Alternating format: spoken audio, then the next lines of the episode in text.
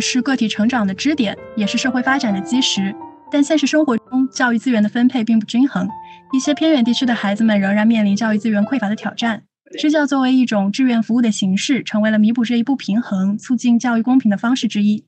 大学生是支教团队的重要组成群体，一群群怀揣理想的青年人奔赴祖国各地，播撒种子，见证改变的发生。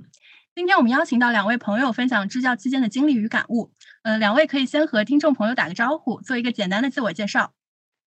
Hello，各位听众朋友们，大家好，我叫小蝴蝶，然后我是在宁夏支教过一年，嗯，担任的是初三的语文老师。Hello，大家好，我是一阵风，我现在在云南这边支教，支教已经有一年半了，然后。这个学期，呃，将进行最后半年的支教。我支教的第一年担任的是幼儿园大班的全科老师，以及四年级的道法美术老师。这个学期以及上个学期担任的是三年级的英语老师，以及一些其他的副科老师。嗯，我了解到两位参加的项目是不太一样的，可以嗯介绍一下自己参加的支教项目吗？然后简单说一下当初是怎么了解到自己所在项目的信息的呢？的那要不就我先来说吧，就是我参加这个其实跟西部计划是比较挂钩的，然后我们属于是呃归西部计划管，但是它的全称是中国青年志愿者扶贫接力计划研究生支教团，就是 title 比较长，然后我们主要还是作为一个支教呃这个志愿者的呃身份去支教的，呃然后我们学校呢就是。嗯，支教的时间也比较长，就是这个项目是从一九九八年开始应该，然后就一直在做。嗯，目前呢，呃，我们整个大学它是一共有六个地区，包括四川、贵州、云南，然后青海、宁夏和新疆这几个地方都有支教点。然后我所在的就是宁夏的支教点。然后在嗯宁夏呢，一共有三个支教学校。嗯，它的项目宗旨呢，主为主要就是我们分为五位一体，就是包括有教学工作，然后平时我们还会去家访，了解一下学生的家庭环境，然后根据他们的家庭环境呢，来看是不是给嗯给予一些资助，然后还有就是啊了解当地的文化，呃以及一些宣传的工作。那么呃整个选拔流程呢，主要就是。啊，前期会有一场笔试，这个笔试呢，主要就是关于支教地的一些呃基本情况，然后他们的生活状况呀，然后当地如果有少数民族，他们的风俗是怎样的。然后呃，这场笔试完之后，嗯，我还会有两场面试，就是第一轮呢，就是会问一些比较。嗯，宏观的问题，然后第二轮就是会涉及到你个人，嗯，对于支教地的情况的了解呀，或者是你解决问题的能力，还有就是应对一些突发情况的能力这样子。然后我们的支教点，就我所在的那个学校，它是嗯情况比较特殊，嗯，除了我们学校去的支教团队之外呢，它还有一个呃公司，一个国企派到那里的支教团队，所以我们一共有嗯。一共有八名支教老师，然后我们学校呢是派去了三名，啊，男女比例呢大概是呃一名男生，两名女生，嗯，然后嗯这个情况呢，嗯就是所有的支教学校都是男生会比较少一点，嗯，但是有一些学校可能会担心到学生比较调皮，老女老师害怕女老师管不住，嗯这样的情况下呢，会多一点呃多这个。多派一点男生过去，但基本上都是呃女老师会比较多一点。然后这这就是我这边主要的情况。嗯，那我接下来介绍一下啊关于我参加的这个项目的一些情况。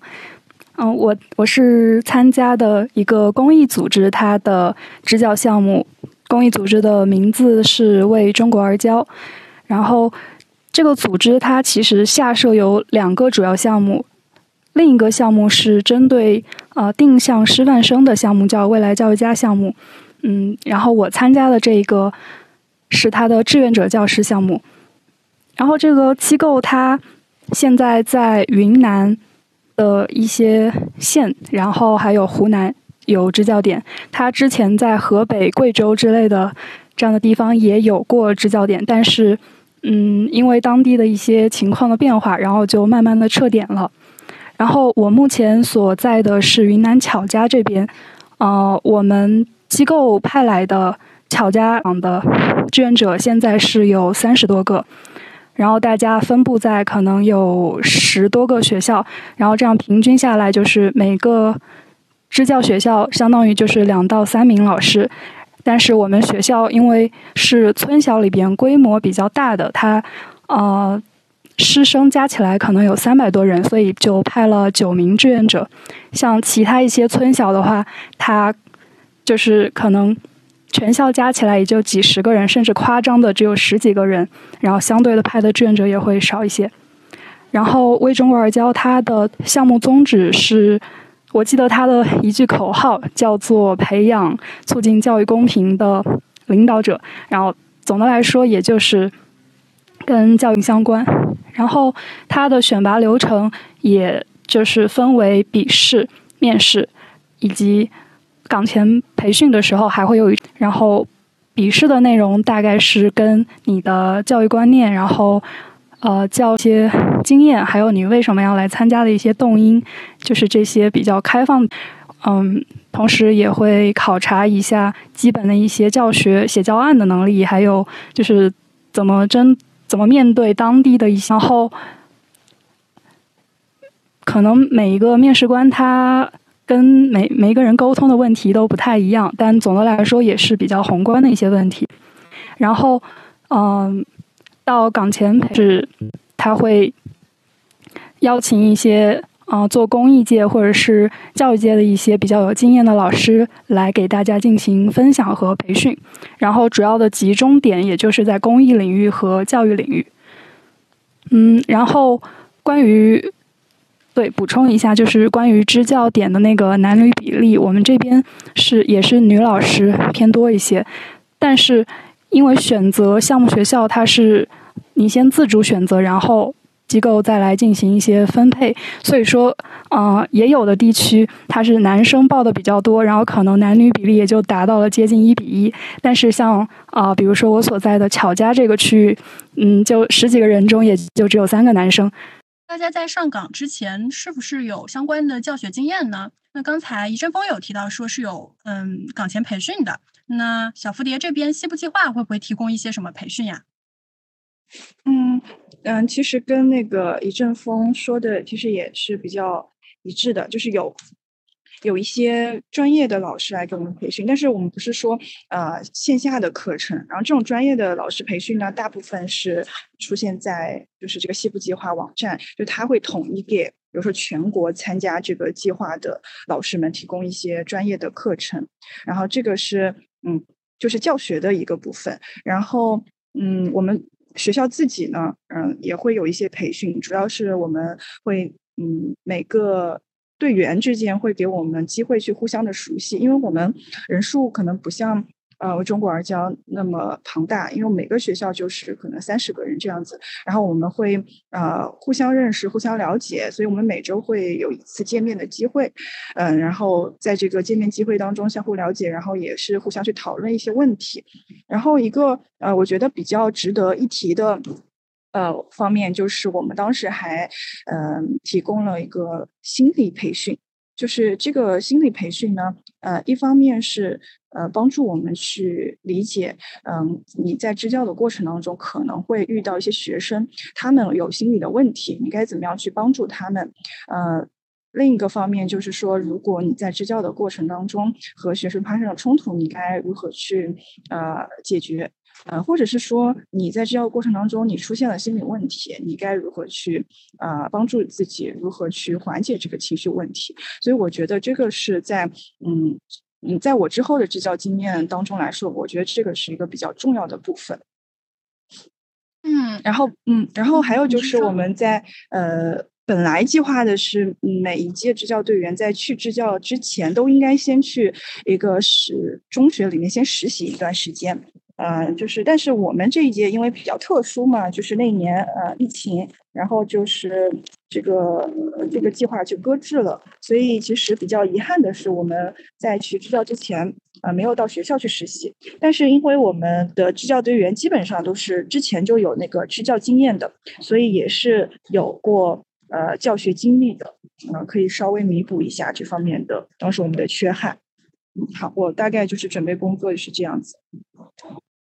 我想插问你一句，就是，嗯，你刚刚提到大家很多队员都是有支教经验的，那是一些短期的支教，类似于短期支教项目、寒暑假的那种，还是说是和大家专业相关的，至于嗯教育学或者是相关类似类似的专业，会有一些专业性的实习呢？嗯，就是短期支教，就是那种寒暑假，然后嗯，就是参加学校里面这种公益社团呀，或者是。呃，那种公益组织，然后去支教这样子。嗯，李占峰那边，嗯，支教队员或者说支教老师们，大家都是什么样的背景呢？会有比较多的嗯教学相关的经验。先说我自己吧，就是我在去之前其实是有过短期支教的经历，然后因为我的大学的专学相关的，所以也有也有半年的教育实习的经历。嗯，就是。嗯，有有很多年工作经验的人，然后也有刚一毕业，然后呃学的专业可能与教育学没有什么关系，然后他也来支教的人都有。嗯，但其实，在岗前培训的时候，会觉得大家展现出来，虽然就是教学经验上确实啊有一些差异，但是嗯，它不是一个很大的挑战，就是你在呃。培训，然后还有去嗯实践实战，包括他会有一个嗯教学的面试，就是你要模拟上课，呃上个十五分钟，然后他会考察你的板书，然后呃教资教大概是这样子，就是会发现不管是经验丰富的人，还是呃没有经验的人，其实大家经过一段时间的准备，还是能。呈现的比较好的，然后我觉得更关键的还是在于真正来到支教学校之后，面对情况，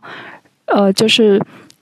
第一个月肯定就是比较磨磨砺人的，就不管你是有经验还是没经验，其实大家来到一个陌生的环境，然后重新去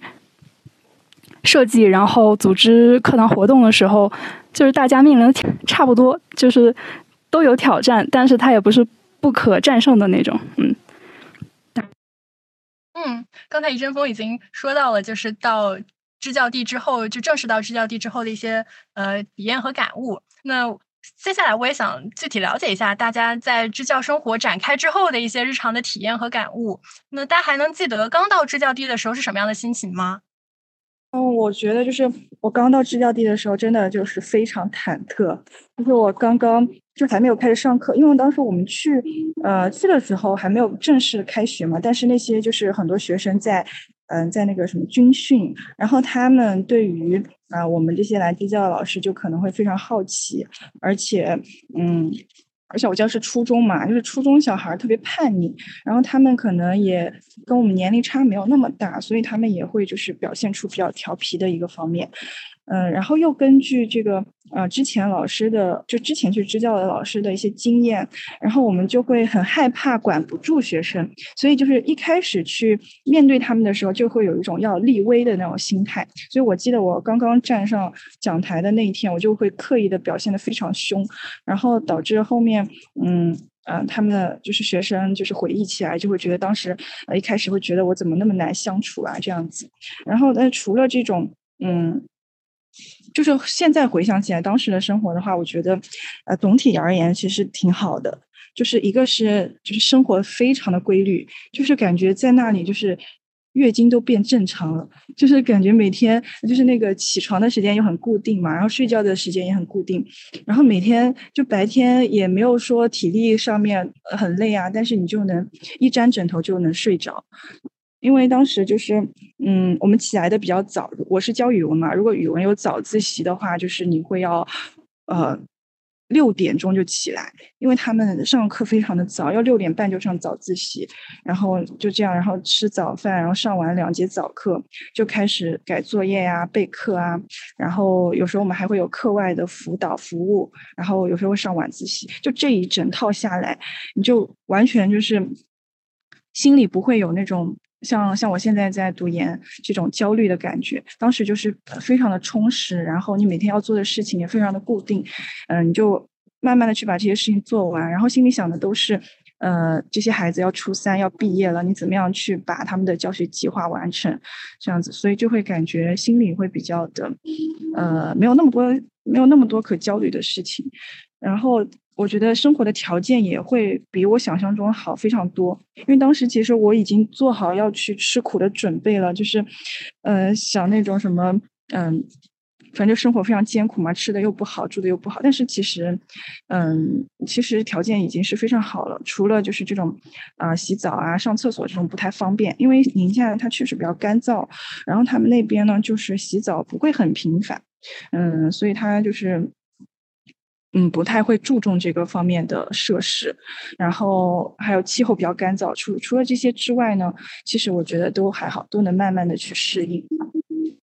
你说的。洗澡这一点，我想到我之前有一次短期支教也是去宁夏，然后一开始作为一个南方人呢，还有一点不太适应。嗯，然后就是我觉得你刚刚说到在那段生活中是比较充实的，可能就是因为有比较计划和规律性的生活，让整体的嗯在那边的支教节奏是比较落地的。那一阵风呢？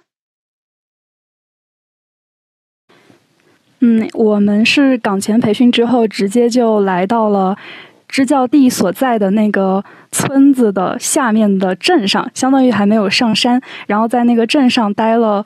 有大概十来天，那个叫在地培训、落地培训，嗯，然后当时刚到那个镇上的时候，我心情简直就是非常的开心，非常的兴奋，因为就是那个镇上当时是夏天，八月份。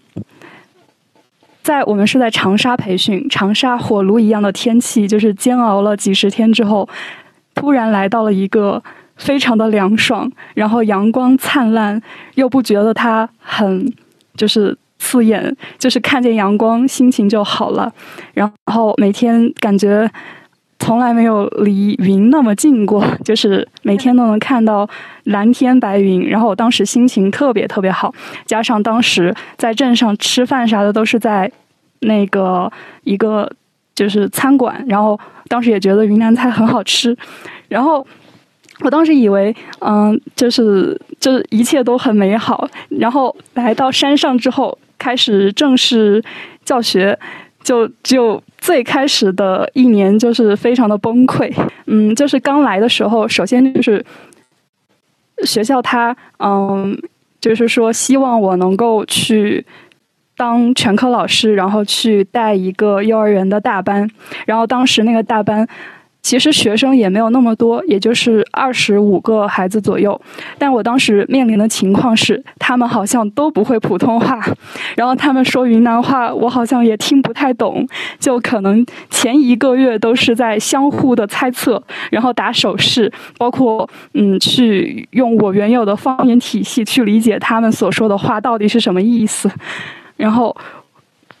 我记得当时有一个小男孩就跑过来跟我说了一句方言，我没有听懂，他就不停的重复，可能重复了有十几遍，然后终于我闻到了一些奇怪的味道，然后突然理解了，他说他想去上厕所，但那个时候他好像已经就是憋不住了，然后就当时发生了一些嗯类似的很囧的事情，嗯，然后方言是当时沟通的一个障碍。然后第二个就是当时我自己是觉得面临的教学负荷是超过了我的承载能力的，嗯，就是我当时的课表排给我的时候有三十七节课，然后就让我基本上每天没有时间去设计活动和备课。然后像幼儿园的话，他们之前没有志愿者来教的时候，基本上就是放养状态，就是学生，嗯嗯。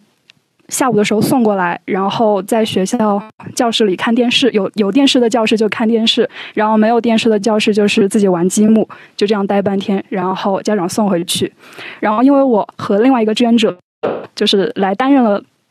两个班的嗯大班，然后学校又临时决定让所有的孩子，幼儿园的孩子开始。上上午的那半天，就相当于他们一整天都在学校，然后这也就意味着他们的其他的所有的常规，就是吃早饭，然后睡午觉，然后包括中途的一些都要从头开始建立。嗯，然后幼儿园也没有自己的课程，就这就相当于，嗯，从周一到周五，所有的课程活动都需要老师自己去设计，然后这个给当时的我造成了很大的压力和困扰，就是我基本上就是属处于一种没有时间去设计活动，但是又不得不硬着头皮去上的这样一个状态。嗯，然后还有一个原因是，当时就是刚来到我所在的那个班级的教室的时候，教室。就毫不夸张，就是只有三十多张满满的桌椅，然后除此之外什么都没有。然后那个桌椅也是按小学的那种方式摆放的，但是恰好幼儿园它又非常的嗯需要很多材料，就是它做很多活动都需要材料的消耗，然后包括什么绘本，然后美美工材料之类的，就基本上学校当时给我的感觉就是啥都没有。嗯，然后那那一个学期可能就是在这种摸爬滚打之下就这样度过了。到了今年，就是那个大班的孩子都上一年级了，然后我也因此就是换了一个身份，就是去做三年级的英语老师。然后可能生活上，呃，工作上压力小了一些，生活也稍微变规律了一些，因为我终于可以在工作时间去进行。备课，还有批改作业，以及呃做一些教学反思总结之类的事情。嗯，这边的学校就是他的作息时间是早上可能我想想，早上是七点五十上课，然后嗯他没有午自习，然后他中午也是要上课的，然后下午上课，上完课学生吃个饭，还要上三节晚自习，也就是刚刚他们才下晚自习。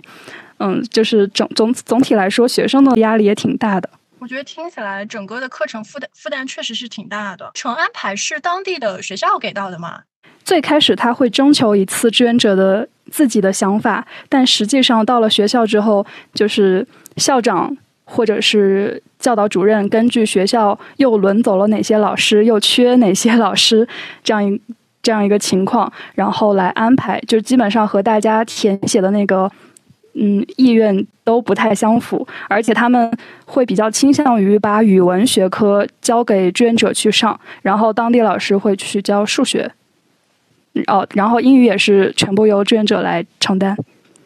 小蝴蝶那边呢，如果是西部计划的话，嗯，整体的这个项目持续的比较持续的比较久，然后有一些城市的是志愿者过去了之后，教学计划都比较的呃已经比较完善了。嗯，我觉得可能还是要看每个学校的情况吧。呃，因为有些学校它确实比较缺老师的话，然后你这个志愿者过去呢，可能就是要顶比较多的。嗯，但是如果有些学校老师不是那么缺的话，你可能承担的任务就会轻一点。嗯，但是以我自己个人的那个经验来说的话，嗯，我所在的学校确实是比较的啊规律了。因为像我教的那个班，它。前他们现在他们当时是初三嘛，然后他们初一、初二的语文都是由支教老师教的，所以到我这边初三的话，就是也是继续教他们的语文，嗯，所以这这个是比较就是可以就是一脉相承过来，就是比较顺的过来的，但是也有别的老师就是。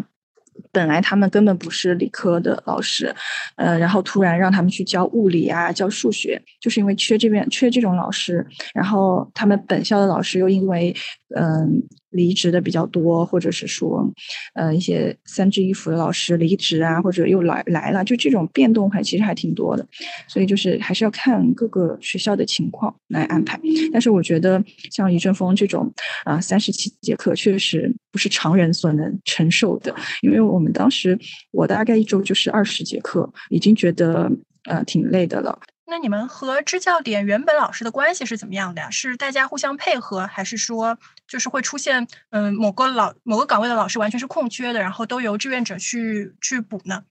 我这边的话，就是我们学校比较大，然后老师还是比较充足的，嗯，所以呢，呃，我这边就是和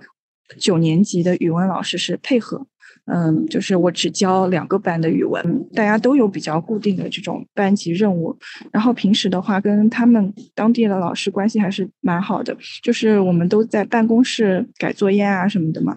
就会努力的和他们有一些交流，请教一些经验，嗯，然后也是有时候也会跟他们聊聊学生的情况呀，然后老师的这些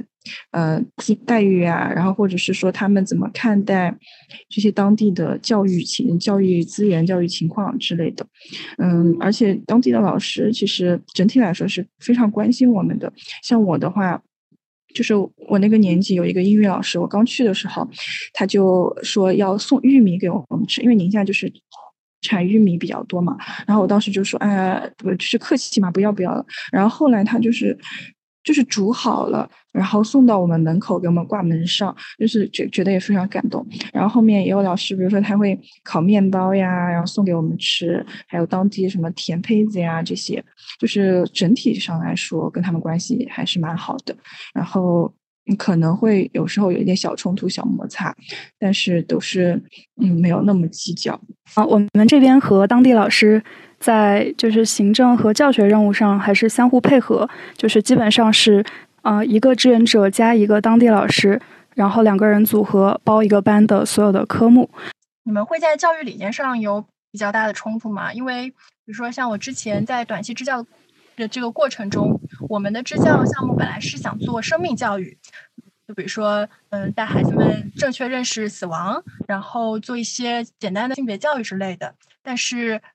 当地那边，他想可能更多希望我们给他们进行一些语文、数学、英语这样的常规的补习，帮助他们进行一些成绩上的提高。所以其实是有一些理念上的冲突。上午的支教内容还是沿用我们之前的生命教育，然后下午变成了嗯一些语数英这样的常规的一些教学。那么你们在支教的过程中，是否会有这样一些教育理念上的冲突呢？其实我觉得我们好像就是这个冲突没有那么明显。过去的话，主要还是我们的目标其实大概一致，就是我们希望嗯更多的孩子能够在应试教育的成绩上面有所提升。然后比如说像我教初三，那我就希望啊越来越多的孩子能考上高中，就是大概的，就是这个大目标是一致的。所以，我们平时肯定还是最主要的内容在。日常教学，他们怎么样提高成绩？那么在这个的基础上，我们再去开办一些，呃，我们想要宣传的，比如说，啊，我也我确实这个学期也联系了我们学校的社团去，呃，邀请他们帮忙做一些死亡教育的视频来播放，或者是说，然后我们这边有。啊，分发这个卫生巾，然后这种生理健康课堂也有。但是当地的老师、当地的这个校长就不会反对我们去做这些事情，因为我们是就是完成了我们的日常教学任务的。然后我们再在这个基础上利用一些课余的时间去做，他们也会非常的支持，所以大概不太会反对。那一开始比较有冲突的其实是教学方式，嗯，他们。嗯，当地的话，其实有一个可能不太好说的吧，就是他们喜欢体罚，但是这个我们就是一开始也是很反对的，嗯，但是后来就是在教学的过程当中，我们发现这个很难去改变，因为当地的学生其实已经好像适应了这种教学方式，就是如果他们不挨打的话。他们就不害怕这个老师。当然，我不是说害怕老师是一个正确的，呃，结果或者是正确的表现方式。但是，呃，如果他们嗯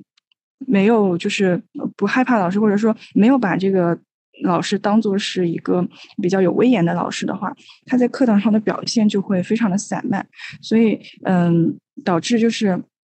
有些老师他会。为了让这个学生听话，然后去，或者是为了让学生记住他的这些错误，然后而使用这些形式去教训。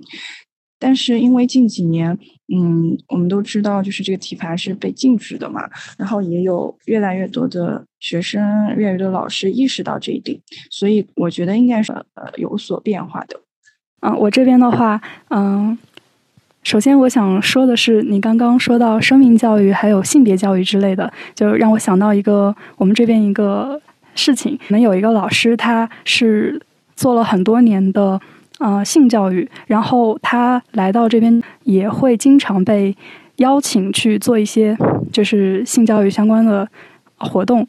但是呢，当地老师他们对于性教育。还是比较狭隘的，把它定义为防性教育。然后当时就发生了一个冲突，就当时那个老师准备好了材料，然后去上课。结果他们那个班的班主任就跟学生介绍嘛，就说啊，今天这个老师要来给你们上防性侵教育，现在请所有的男生生全部请出去，只留下女生听这样一个做法。然后当时他们在工作群里就进行了一番一番这样的争论，但最后还是不了了之了。嗯，这是让我想到了这样一个小事情。对于教学成绩，还有我们所说的其他。方面的教育之间的冲突其实也是有的，就是像我们来的志愿者普遍还是觉得成绩很重要，而且成绩也是他们未来升学还有啊走到走到更大的世界的一个必就是必备的一个东西。但是有的孩子就是你不得不承认，他可能因为早期教育的缺失，学习上特别的，然后这个时候你还是去只用成绩去要求的话的，就是会显得比较的。残忍，同时你也扼杀了这个孩子其他的可能性嘛？在当地的老师看来，就是就是说，呃，我们除了这些花里胡哨的东西，然后其他的也都不会，意思就是不会抓成绩。当地学生他们在成绩这个方面可能更适应当地老师去教他们一些，因为当地老师他会采用一些志愿者不会采用的方式。这也就是小蝴蝶刚刚也说到的，就是他们非常。频繁的会使用体罚，上课的时候，每一个教室都会有一个教鞭，然后那个教鞭呢，就是老师就会用来打学生，然后打断了之后，学生甚至会自己从家里又给老师摘一根树枝过来当教鞭，就是已经形成了这样一个模式。那你们这种成绩的 KPI 压力大吗？就是其实我想就是回应一下刚刚一阵风说的那个，就是有些孩子他嗯可能本来成绩就比较差，然后。呃，学习能力可能也比较的弱，嗯，确实是这样子。因为我们教的有一些学生，他的基础非常的不好，嗯，他可能甚至就是连拼音也不认识，然后就是很多基础的字也不认识，这是为什么呢？就是。他们其实，在小学的时候可能辍学过很长一段时间，然后后面因为政策的改变，然后就要求这些辍学在家的孩子全部要到学校里面重新学习，然后他们才又被所谓的就是逮回来抓回来了，然后他所以他们其实很难跟上就是学校的学习生活的。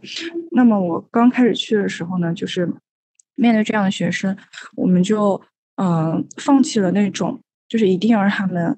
跟上这个教学进度的这种想法，然后后面我们就把他们单独拎出来，然后给他们教拼音啊这种，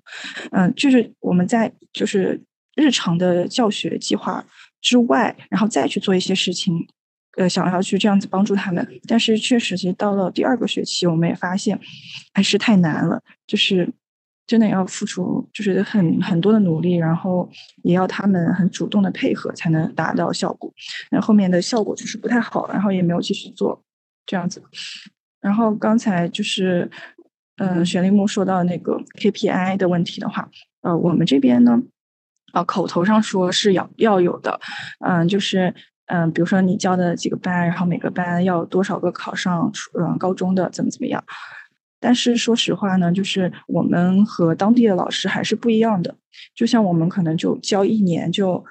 就又换下一届的老师来了。然后当地老师呢，他是要一直一直待在那里，所以他们的压力肯定要比我们的大。